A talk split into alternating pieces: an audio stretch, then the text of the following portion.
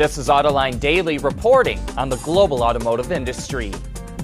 Nissan reported that its net profit plummeted fifty-seven percent in the fiscal year it just wrapped up. That was way worse than analysts were expecting. And even more troubling, Nissan predicts its profit will drop another twenty-eight percent in its current fiscal year. Not surprisingly, Nissan is blaming former C E O Carlos Ghosn.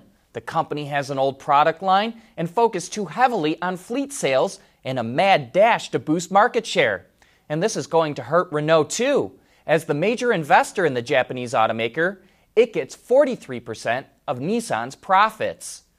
Meanwhile, Bloomberg reports that G M is preparing itself for a downturn. Even if sales dropped twenty-five percent over a two-year period, the company would still be profitable, although profits could drop as much as seventy percent.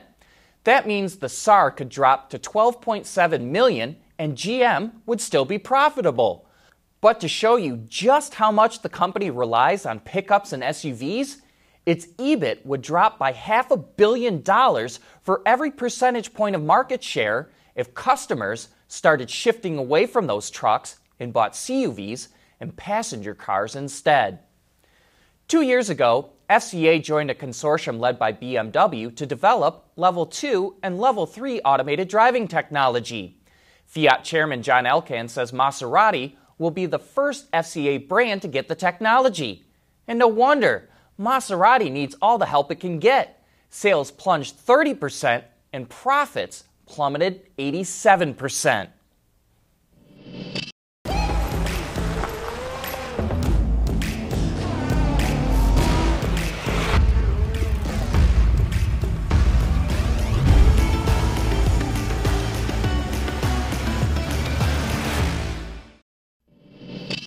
Citroën unveiled a wild-looking autonomous concept called the nineteen nineteen.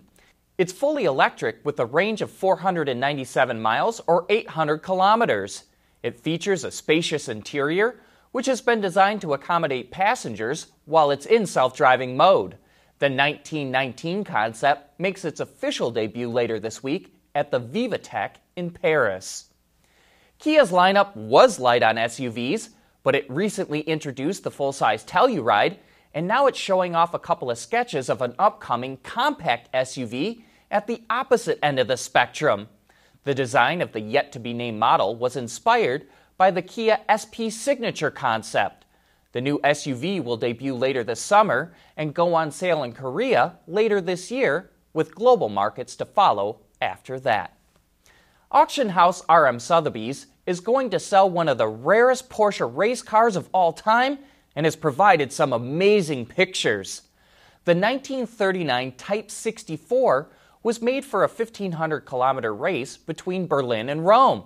It was based on the K D F wagon and shares its drivetrain and suspension with the Type one Volkswagen. But the engine was tuned to thirty-two horsepower and it features a riveted aluminum body.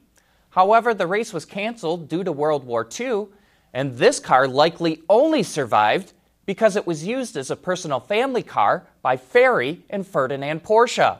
Follow the link to learn more about the Type sixty-four, because it's a very interesting car. Autoline Daily is brought to you by Bridgestone Tires, your journey, our passion.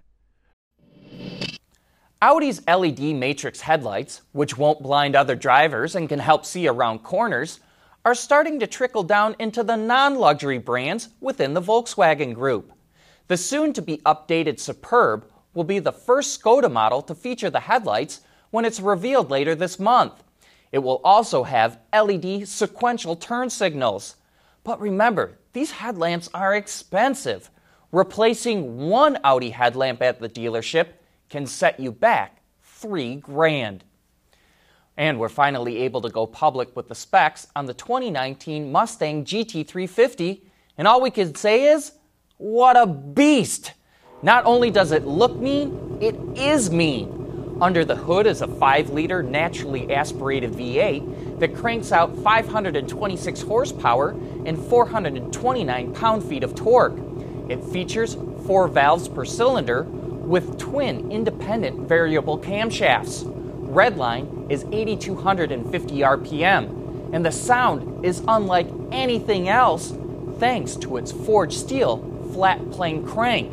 The car bristles with aerodynamic tweaks for those who will take it to the track.